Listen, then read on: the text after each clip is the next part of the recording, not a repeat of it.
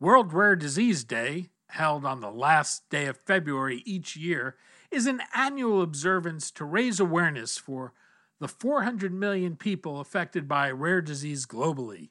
World Rare Disease Day 2021 falls on February 28th this year. Visit globalgenes.org forward slash world hyphen rare hyphen disease hyphen day for more information on how you can help elevate the cause and shine a light on rare disease patients and caregivers around the world.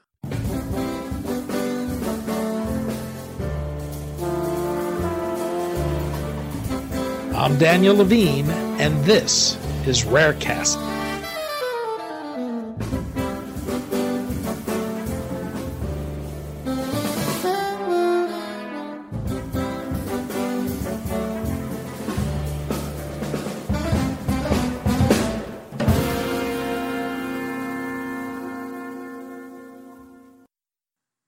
Data is critical to rare disease innovation but it does little to help advance progress if it's not widely accessible to researchers. RARE-X is a nonprofit working to bust data silos through a federated data sharing platform and empower rare disease patient communities to more easily gather, structure, and securely share critical data through a common platform. We spoke to Nicole Boice, co founder and executive director of RARE-X, about the problem RARE-X is seeking to address, the technology and expertise the organization has been able to bring together, and why data sharing is essential to accelerating the diagnosis of rare diseases and development of new therapies to treat them.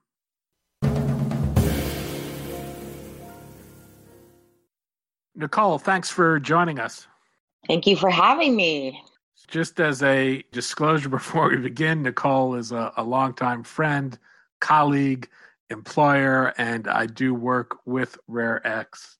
But Nicole, we're going to talk about data sharing, the critical role it can play in advancing an understanding of rare diseases and development of new therapies, and how RARE-X is seeking to enable data sharing by giving patients control over their own data. Perhaps we can start with the problems you're trying to address. One of those has to do with the siloing of data, the fact that many of the drug companies and academic centers that have data researchers need often don't share it. Why is that? Well, first, I mean, Danny, it's because it's the way that we've done business for decades. And um, we have, you know, an emergence of new technologies, new philosophies, um, and with that new challenges, especially in rare disease, that we actually have an opportunity uh, to kind of troubleshoot and tackle. So when we began, you know, uh, thinking about RARE-X and the emergence of the org and some of the challenges that we're trying to support, we kind of looked at three buckets. One of those was what you described. It's about siloed data. And in the world of rare disease, what would be extraordinary it's what Chris Austin from FDA talks about and Janet Woodcock is, you know, and other researchers is what if we could just create this open, vibrant ecosystem um, of data sharing, of data for rare disease? What would that help accelerate or help identify? Um, so the dream is how could we silo break data to really transform rare disease research? Um, the second challenge that we've talked a lot about in rare disease is really around um, the the type of data that has been collected. I think in the dream world, I think industry and others would have always loved to put the power of the data in the patient's hands. And in rare disease, it's so critical. And patients are told out the gate, okay, the most important thing that you can do to attract people to your disease, you know, to help um, create better disease understanding would be to um, create data. And then the person saying that drops the mic and walks away, and the patients are standing there going, okay, you know, how do I do that? So they go and they do that. They go to Facebook, they start collecting data. They go and, and build spreadsheets on their home computers to start collecting data. They don't know what type of data they're supposed to really be collecting. So they're spending a lot of time and effort there. They also don't understand or might not have the ability to actually create um, you know the important governance around the data that's really important uh, they might not have consented um, those participating in, in, in, in any way and last but not least um, they might be collecting data that's unusable because it's not structured in a way that can be used by researchers they're not asking the, the right questions so there hasn't really been guidance or an opportunity to truly support patients in data collection. And therefore, by default, industry and others have had to come forward and, and start doing it for them. So that's the second challenge. The last is that data doesn't exist. You know, now there's 9,500 rare diseases and more coming on the scene. And the reality is that some of the, the more well known diseases, those that might have the opportunity to have more people, more time, um, more money, um, you know, better are better resourced, have um, the skill sets at the organizations that they need to collect data. They're, they could be well on their way. But what about the long tail of rare disease? There's not a lot out there that can support those patients, that can provide access to technologies, um, remove barriers to to uh, them to be able to collect this type of data. So those are kind of the three challenges that we see um, it, that that are prevalent, you know, in rare disease, and that if we could tackle those um, and leveraging existing technology, reimagining consent and data governance and data sharing, and create a way to allow patients, patient data owners, to share the right data at the right time this could be transformative. And so that's kind of the backbone of everything that we're doing at RARE-X. Patient organizations have certainly come to understand the importance of collecting and sharing data. Often they're ill equipped, though, to do so. What are the challenges patient organizations face?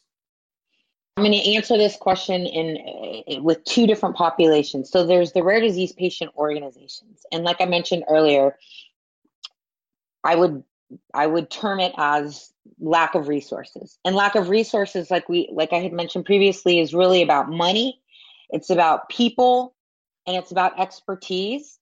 But last but not least, it's about time.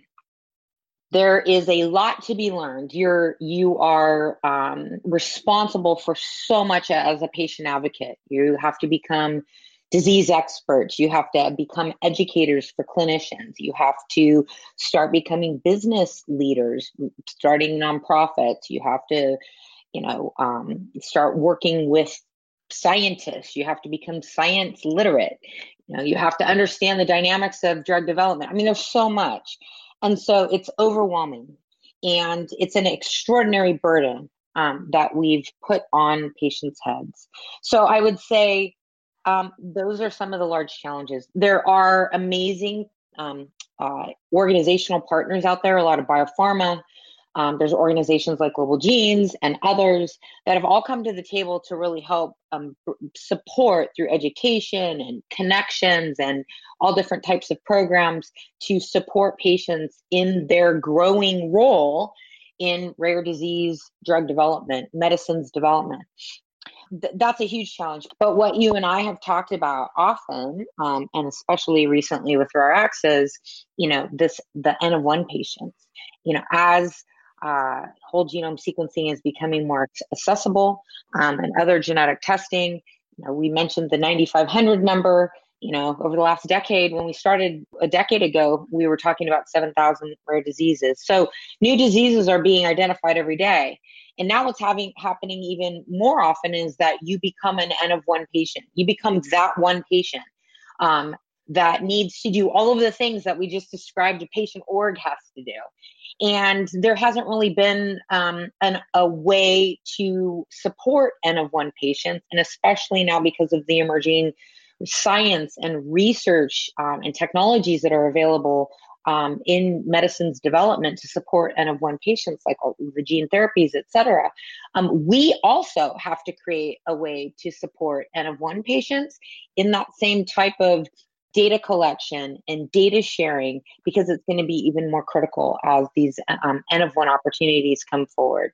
So, um, you know, basically, RARE-X is building out um, an approach and we're reimagining data collection, governance, data sharing, and the ability to silo break data across data sets, um, leveraging uh, new technologies that you know really have weren't even available five years ago.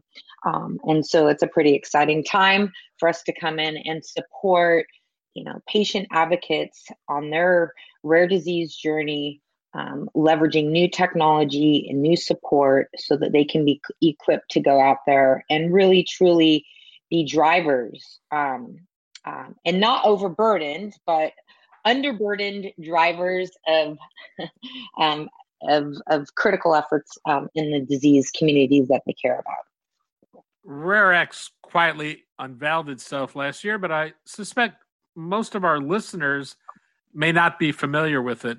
For for people who haven't heard of RARE-X, what is it? What's it seeking to do? Well, um, first and foremost, it's seeking to tackle those three challenges that we talked about at the beginning of this. So, um, we want to silo break data that exists in multiple sources, you know, around the globe um, that are are sitting in silos. Um, that we could be doing so much more with if we could um, provide a way for researchers to analyze um, these these data sets that are you know in silos today number one. But on the patient side um, we are like i mentioned really working to um, innovate or like i had mentioned reimagine what patient owned data collection really is what the needs are and how can we support patients um, in new ways to ensure that um, the patients can share data at their discretion um, and bring forward data that's usable um, and that can help drive you know disease understanding and future medicine development. So so the first thing that we're doing is reimagining data collection um, and, and the support for patients in being drivers um, and responsible partners in this process and then the second, really utilizing and leveraging existing technology, new technology um, that can support uh, what what is called federated data sharing, which is the technology that has come forward the last four years that can help do what we talked about earlier, which is silo break data and really allow us to build that ecosystem of discovery that we know needs to exist to really transform rare disease research. How did RARE-X come about? As uh, the founder of Global Genes um, over a decade ago, um, we have the good fortune of working with um, leaders in rare disease, in patient advocacy, in from industry on the research side, even from the technology side. And a lot of those individuals um, were very active and involved in Global Genes and um, as advisors, as, board members, etc. And we sat down and decided to really talk through what do we need to to truly um, transform our disease. And we were coming at it rooted in patient advocacy, right? And uh, that's where we kind of identified those three challenges that we talked about. And um, we had industry folks in the room saying, we don't want to be in the data collection business, or we know that patients can, should be owners of their data. We know that they should be able to share that data. It should reside with them. Like all of those things, everyone philosophically agreed around, but there wasn't a, a way to actually do that. Um, and there wasn't an opportunity to support patients in contributing that type of data so that industry didn't have to take on that burden. So um, we we sat in this room and decided there is a huge opportunity. We were sitting with um, one of our board members um, Anthony Philippakis, who is the chief data officer at the Broad Institute, uh, a, a longtime rare disease champion and supporter and sat there and started talking about some of the technology that that existed and some of the work that was being done. You know, in the room we had Peter Goodhand, the executive director of Global Alliance for Genomics and Health, that had just spent a decade with hundreds of global organizations and research institutions looking at how can we do a better job sharing data across institutions um, so that we're keeping in mind IP, that we can create responsible and safe ways to share data. And so we had a lot of individuals in there that were all leading, uh, uh, uh, you know, thought leaders in kind of that what's next. Like, what can we do to really transform and game change rare disease? And so uh, that was the emergence of RARE-X, and uh, it landed um, as a uh, as an initiative that we knew needed to be rooted in advocacy, um, and it grew out of um, the, those discussions. And so here we are today as a um, new nonprofit 501c3. Um, we are a patient driven uh, advocacy organization leveraging health tech. We're leveraging open source uh, technology that I'm sure we'll talk about that's um, originating out of the Broad. And because of the type of partnership and collaboration we have with them, we have the ability to also start looking across the health tech ecosystem to uh, leverage collaborations and partnerships with other vendors to really bring forward some extraordinary uh, platform technology, partnerships, and collaborations that can be transformative in support of patients and research uh, for rare disease. I'm glad you mentioned Anthony and, and Peter because there is a fair bit of expertise and technology underlying RARE-X that might surprise people. What's the platform underlying it? Yeah, it's actually multiple platforms, and um, so the Broad the Broad Institute, as many know, um, is uh, a research institution with a mission to bring forward um, extraordinary technology to transform human health globally. They um, have um, been rooted in genomics, large scale pro- data projects. They've worked globally and here in the US with the NIH, with massive population health projects. They've done an extraordinary, extraordinary amount of work in cancer, and they've been building tech to support a lot of these types of, of data sharing and research efforts and initiatives. They work with other organizations like the um, Genomics England and others around the globe. And when we were introduced to some of the different types of tech platforms and technology that they had, it was um, it was an aha moment for us because not only did uh, the, for example, the Pepper platform for data collection that they were building, um, not only would that be uh, beneficial as a starting point for us for rare disease, but there were other technologies like their TerraBio platform, which is their federated data sharing platform, like their DUOS technology, that's actually a data use oversight system, tech enabling data access. And we looked at, and then there's some other technology that we would be leveraging. We're leveraging investment right now. And we looked at this tech and we said, wow, what if we could now take the, all of these platforms cobble them together and also retrofit it for what we know needs to happen in rare disease? And that's been kind of our labor of love over the last year um, as we um, kind of leverage and launch from the extraordinary technology that's already been brought forward by the, the broad. Um, and like we said you know kind of retrofit it which we'll talk about what that is to really truly support rare disease. So we're the first big partner um, for the Broad that's actually looking and leveraging um, together, kind of cobbling together a lot of the extraordinary technology that they have brought forward for other initiatives. So it's a, it's a super cool partnership and one that we're really excited about. You talked about federated data a moment ago, but uh, I think it's a term many listeners may not be familiar with what's the significance of having a federated data platform? What does it mean to the owners of the data?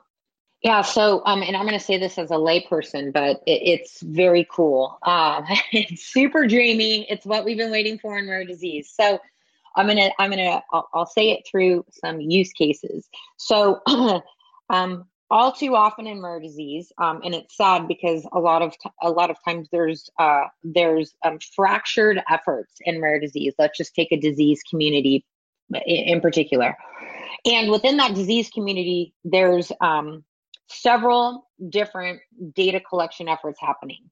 there's fractured efforts between um, uh, you know patient communities that may all be standing up different registries there's um, data that's uh, being developed through different studies at academic research institutions that are owned by those um, those academic researchers and that they are in those platform in particular it creates one front door for a researcher. And what that means is there's a workspace that's created. You come in to the environment and you say i'm interested in looking across uh, these this these various data sets that exist within this particular disease community. Now, I'm saying this assuming that everyone decided to play ball, and we'll talk about in a minute. But let's just say everyone said yes. As a researcher, I get to come into one place and I create a workspace. And what the technology does is, is it builds pointers out to the data. We're not ingesting or bringing data into the platform. So basically, what that means is that the, the data never leaves where it resides. It can be sitting at an academic research institution, can be sitting at a registry that a patient started, or multiple registries. All you have to do is say, um, and this can happen through the system, that you're willing to um, share or open up either all of your data, certain types of data, etc., and you make that you you develop the criteria for um, that that open data sharing. And so first and foremost is that researcher now in the workspace gets to create snapshots of the data that that he's looking to um, analyze. The snapshots come into that um, workspace and then that's where all the data analytics are done. And it's supported by all sorts of anal- uh, you know research analytics tools etc so that's on the research side. You can look across, it's silo breaking data that's sitting at multiple locations um, and allows researchers to query across the data sets. So that's the first thing. Now let's go on the other side of it and talk about business models. Let's say the patient communities are like, we just want to help accelerate research. We don't really care. Like, we will open this data up, which is usually the case for patients. But let's say one of the research institutions is like, you know what, um, I, um, I'm going to charge a fee for that data. Our, the data use oversight system that DUOS technology actually will respect business models. So what happens off the platform is that you know whatever data sharing agreement needs to happen can happen off the platform, and then once that happens, you as the data owner can open up that data to the person that you've just granted access to. So the coolest thing is that federated data actually is a safe way to open up data and create the opportunities for data to be reused, leveraged. It's going to help accelerate repurposing of data for for other for new studies it is going to help save time. There's discussions around other use, uses for federated data sharing, like comparator studies. Um, it is it will be transformative. It is transforming biomedical research as we know it today.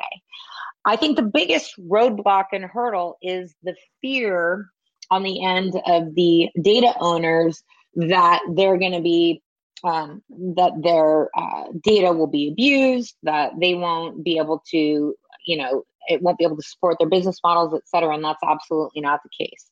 The other thing that I think is really important about federated data sharing and this whole approach is that it levels the playing field. What if, and I will, I always use this quote from our mutual friend Brad Margus, from um, who leads A-T Children's Project, and he said, "I don't know where the the the this discovery will come for my disease that I care about. It could be some young um, investigator or um, a young mathematician in Malaysia that might um, see patterns where no one else can. But he doesn't have the money or the infrastructure to do the analysis that he needs across data um, that could get allow him to you know work his magic. Well when you think about this type of platform it's basically open. And for those that do that want to open it and accelerate their research and are less concerned about selling data this could actually be transformative and opening up new ideas and create that ecosystem of discovery like we discussed. So that's kind of one example within a disease community. But let's just talk about across the board. There are collaborations that are coming into the queue that are looking across diseases. You know, let's take you know, um, just some of the neurological diseases. Chris Austin says there's more in common in rare disease than there is that is unique. And um, this platform will allow, you're not going to have to go out and kind of recollect data. Federated data sharing allows all of these disparate data sets, whether you're in the same disease community or not, to be opened up and queried. You'll be able to search for phenotypes um, or or um, other types of uh, data that goes beyond the name of the disease. And what could happen is that as a researcher, you identify and find individuals that meet your criteria for studies that you would have never known existed because you didn't even know about the disease. So I think that there's just huge opportunities as we start thinking about opening up data, creating standard and structured data which we didn't actually talk about, but that we can about our data collection, kind of what makes us unique. But you know, the the the world is our oyster right now, and if we can transform, you know, I think the the biggest roadblock is going to be adoption, right? It's getting kind of old researchers, the old approach to researchers, to really look forward and rethink how they can do more by sharing. Everyone benefits. It's going to just, I think, take some time um, we'll start seeing successes with those that are forward thinkers and early adopters, and it will be exciting. And then I think people will jump in. But it's always hard when you're kind of out there pioneering some new tech or something new. Well, there are a number of for profit and nonprofit organizations that work with patient groups to create registries and natural history studies. How does RARE-X differ from these organizations? Yeah, I mean, and first, you know, I want to say, uh, I think the most important thing is that patients find places to collect data. And I, am just going to go, before I jump into what makes us unique, I want to go back to say, um, most important thing is that you find a place that you feel comfortable collecting data with. And if you've spent time and money in the past in collecting data, um, that is fine you know technology like federated data sharing platforms like what we're bringing forward will allow even old like retrospective data that's been stood up or in that or on other platforms to be integrate or to to um, interconnect with other um, other data sets that might be coming forward. So it's not all lost. Like i just want to make sure that what's most important is participation um, and kind of the mindset for sharing and data, regardless of where it sits. Um, can be shared and incorporated and, and work together. So that I just want to preface everything I say by that. Like we we don't want to be viewed as you know there's too much work to be done and you know I don't want to go in the weeds and get all competitive. But what we have done around data sharing is we are bringing forward a lot of new things. We, we like I said earlier, we have reimagined data collection for patients. Um, with a platform approach and mindset to this. And so, one of the biggest pillars um, that has taken a lot more time um, than what we we thought is around developing the right governance because this is new. Um, we are looking forward so that you know, 50 years from now, we won't be stuck in silos um, or have made decisions that would put any barriers to sharing um, with data that's collected within the RARE-X portal. So we've spent a lot of time with some governance experts um, that are bringing forward, uh, we're bringing forward an umbrella IRB, which means patients don't have to become governance experts. They don't have to come in and go spend the money and the time and all the legal, everything that, that needs to happen when you're building out, you know, a properly governed um, uh, data collection effort. So we've taken on that burden and we are providing it just as part of the platform, right? Patients should not have to become governance experts. We've also put that same intention into consent. And we built out a very flexible and robust consent.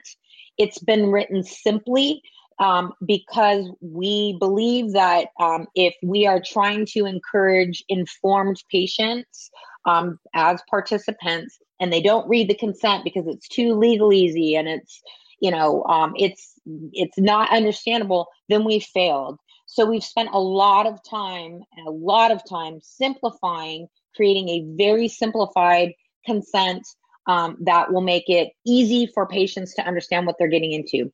I will mention the other extraordinary individual, John Wilbanks, who has from Sage Bionetworks, who's been hammering us since the beginning about ensuring that we put, we make consent um, accessible and usable um, and understandable. We've also worked with um, a data governance um, expert, uh, Joy Pritts, who was involved in the very early days with everything revolving HIPAA and has just been an extraordinary part of our team building out this consent. And last is Deven McGraw, formerly uh, working on all the data governance and sharing for all of us with NIH, and now sits at an extraordinary organization called Ciitizen, all who have participated in building out this governance. So, net net is A, patients get to come in and benefit from all of this. It just becomes part of the process. The second thing, and this is really all of this is leading towards the ability to scale this platform to support N of one patients through disease communities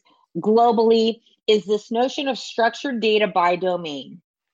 We have spent a lot of time building out this model.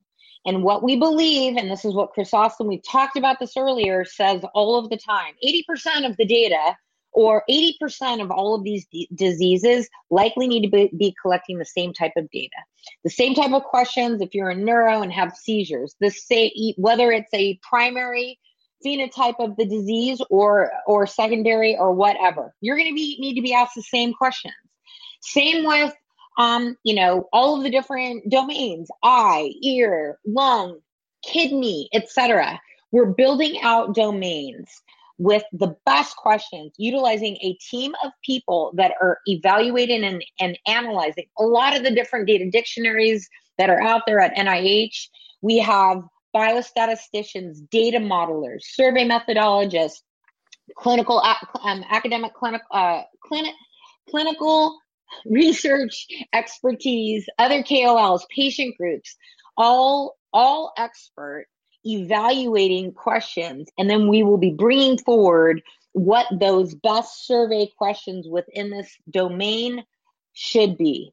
Um, and we will also be publishing those because what's most important is that the world starts trying to adopt um, similar structured data so downstream all of this data can be harmonized. But back to what makes us different. Our laser our extraordinary focus on um, governance data governance and data sharing. Um, and then how we're building out this platform this to be scaled using data domain modules that will allow patients to easily come in.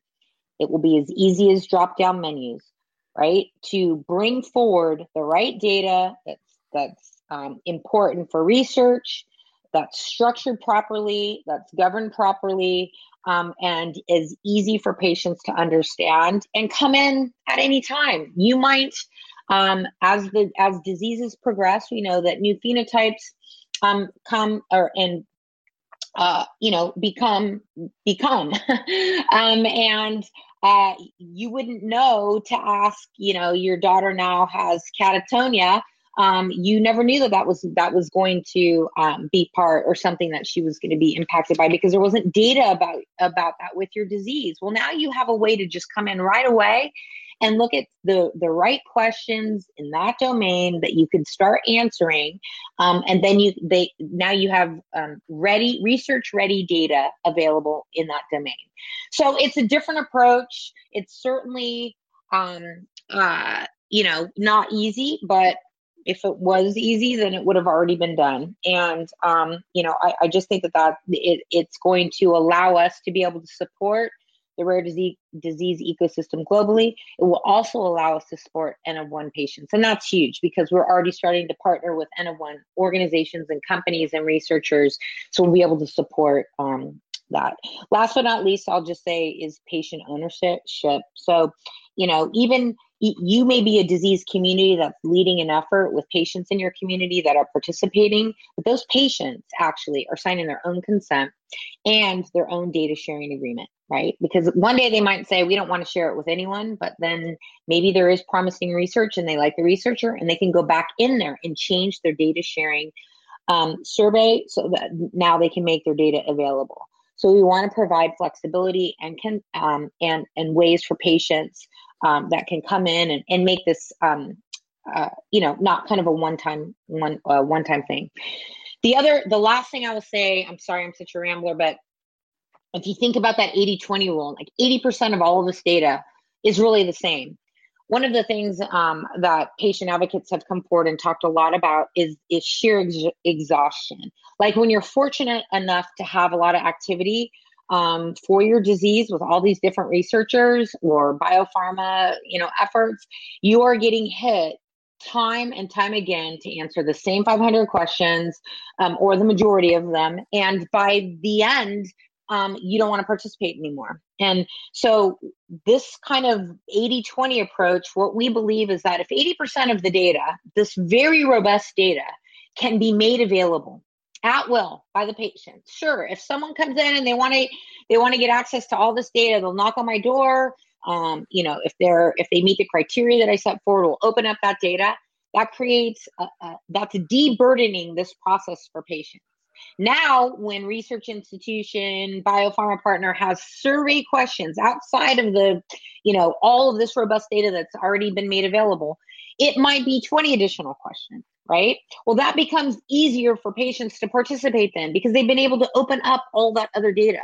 So, what we believe is this platform is going to help really truly accelerate the ability, it's going to accelerate drug development because it's going to provide uh, it's going to de-burden patients and uh, and create better participation not with clinical trials with other studies um, and kind of create that like we said support that ecosystem of discovery that's going to drive forward medicines develop, development much more quickly. So we just think everything that when we talk about automation and systematization um, and ease of use for patients like that that brings joy to them because they're like we don't we want there to be activity but they there's so few of them that they are extraordinarily burdened. And so we're really hoping to alleviate that with this approach. RARE-X doesn't charge patients for the work you do with them. How is RARE-X supported Currently, as a new not for profit, it's everything that you would expect, like most traditional nonprofit organizations. We are currently reliant on corporate grants, we're reliant on sponsorship and program support. We are reliant on philanthropy, but um, we are working towards, um, uh, uh, you know, more government grants, et cetera.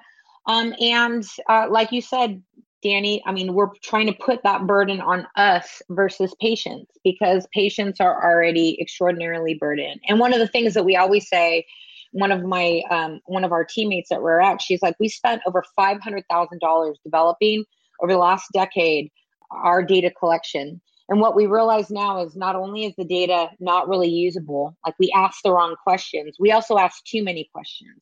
And now because patients have been hit up time and time again they they aren't participating. So when we think about RARE-X, we think about like, wow, what if RARE-X existed when this person began their journey, right? What would that five hundred thousand dollars that they had to raise through bake sales, through all sorts of other fund funding drives, where could that have gone if we could have we as the ecosystem could have supported those efforts? Maybe there would be some research actually moving forward for this particular disease because after all of that, there still isn't.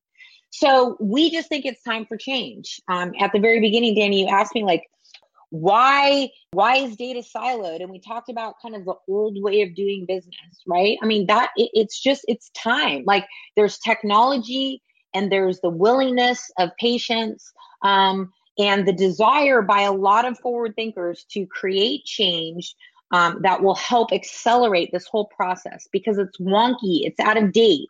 And so we are doing our best to try to tackle and, and be part of the change, be part of the what's next. What do you think it'll take to make data sharing a reality? Mark my words, in 2022, we will have some extraordinary collaborations. Um, this federated data sharing backbone um, platform that we talked about will hopefully be supporting some uh, uh, data sharing consortiums that are starting to pop up.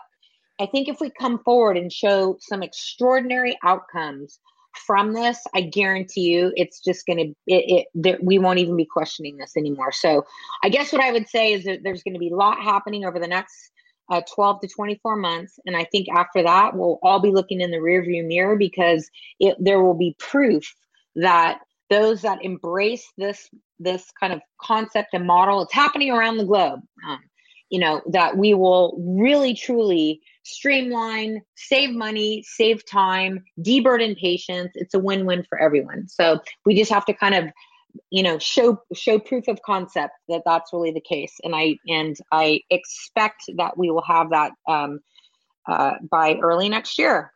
RARE-X is at rare-x.org Nicole Boice co-founder and executive director of RARE-X nicole thanks so much for your time today thank you danny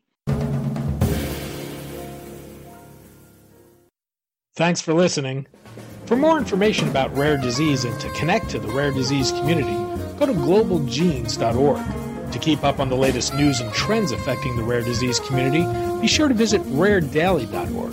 You can subscribe to the Rarecast RSS feed through raredaily.org or through SoundCloud, iTunes, Stitcher, or your preferred podcast manager.